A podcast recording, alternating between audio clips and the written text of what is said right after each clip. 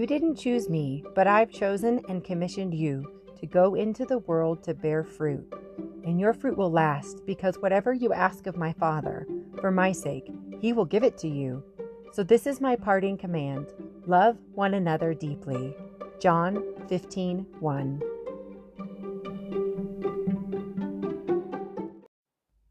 Hello, welcome to the third episode of It's Workin' Mama podcast, Finding Our Mission. In this episode, I tell about a time earlier this year where I lost my mission and vision because I walked away from God in fear. I found it again by surrendering to God. I hope it challenges you to get on mission with God too and build his kingdom on earth. We could certainly use you. So let's dive in. Goals need to be in the new HR system by early next week, my boss announced in our weekly leadership meeting. Sheesh, I thought in my head while starting to stress sweat. How can I write goals for my team? I'm still so unsure of what we were supposed to be doing.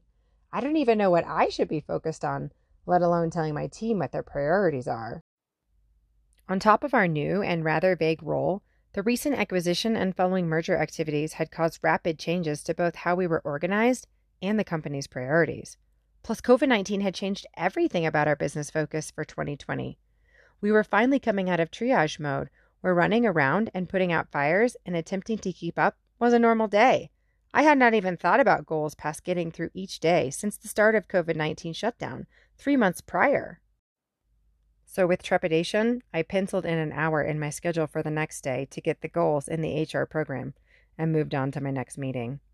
That evening, Still anxious about the goals and feeling like a terrible fraud, I went on a bike ride to talk with God. I relayed to him that I had zero clues to what I was supposed to be doing in this role. I bemoaned that I was a complete fraud and angrily asked why he had brought me here to this position to fail. Surely this was when they would find out that I actually had no idea what I was doing and they would fire me. Fear springing tears to my eyes, I pedaled hard, trying to outrun my angst. Suddenly, a gentle nudge whispered to my conscience, What about the goals you wrote in November last year? Hmm. I sighed, completely dismissing the notion. When I took on the role, I thought I knew what needed to be done and was confident in my abilities. But now, I only believe that I was seriously mistaken and barely hanging in there. I had canned the goals I had written back then, and rather was taking tasks and completing them as they came along, hoping to fake it till I make it. It was not going so well. The nudge came again, this time a bit more forceful. Review the goals. Fine, I responded in my head, rolling my eyes in disbelief. I will look for my old day planner when I get home. Surely they will only reveal how naive I was when I first took on the job. That evening, I searched out the day planner and started reading through the vision and goals I had written seven months earlier. A knowing spread through my gut. They were exactly right. As I read through the words God had said when I took on the role, my heart recognized that God had given me the perfect vision and mission for this role. Completing these tasks would help our company keep growing, and they would help my team and myself succeed. My heart also recognized that I had lost the vision and started failing in the mission as I had moved away from God in fear. That season was filled with hardship and stress, fear and doubt, and as I had sunk into my fear, I had walked away from a life joined with Christ. I had stopped leaning on my source and strength, and I was flailing in the wind. God is the one who gives us vision and mission critical tasks that bring his kingdom to earth and empowers us to complete them. As part of our inheritance, we get special parts to play in his plan, serving in all kinds of roles and places. Every place, yes, even secular workplaces, are a part of the greater mission God put in motion to save each person in the world. We are the tangible hands and feet, making His will happen in our earthly places as we allow God to task us out wherever He places us. But we must join our life with His and stay connected to the vine to thrive. Before He commissions them, Jesus tells His disciples, I am the sprouting vine, and you are my branches. As you live in union with me as your source, fruitfulness will stream from you within you. But when you live separated from me, you are powerless. John 15:5.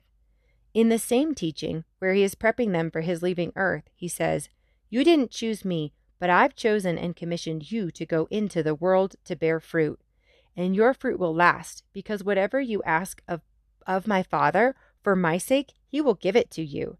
So this is my parting command love one another deeply. John 15, 16.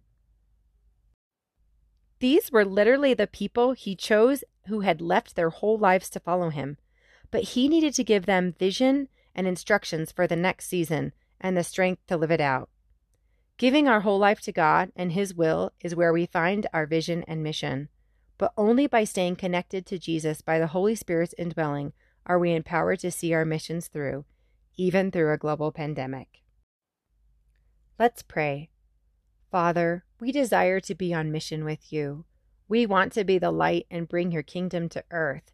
Give us vision as we surrender our whole lives to join with you.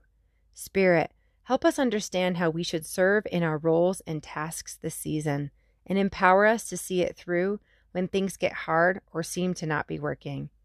Thank you for your wisdom and guidance, and thank you for allowing us to be a part of your plan. In Jesus' name, amen. This week's scripture study. So Jesus said, I speak to you timeless truth. The Son is not able to do anything from himself or through my own initiative.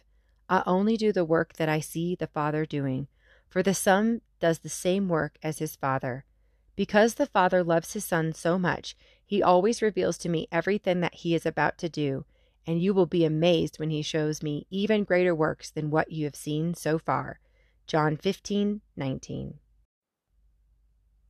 Jesus repeated his greeting, Peace to you, and he told them, Just as the Father has sent me, I'm now sending you. John 20, 21. This is what I will do in the last days.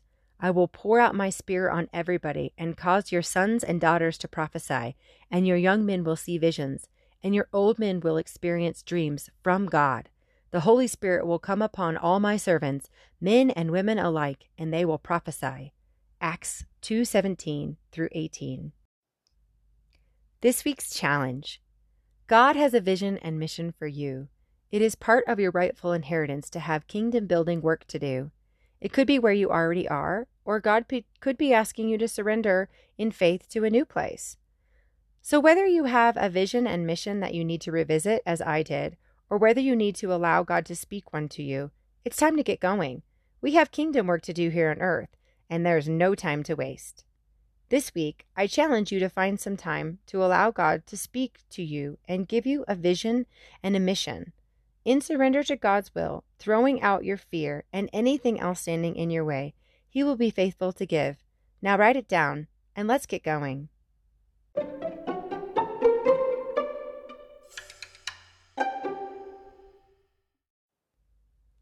Thanks for joining this week's episode of It's Working Mama podcast. I hope this it blesses you, and I'm praying for you for this week. Keep in mind, with Jesus and each other, it's working mama.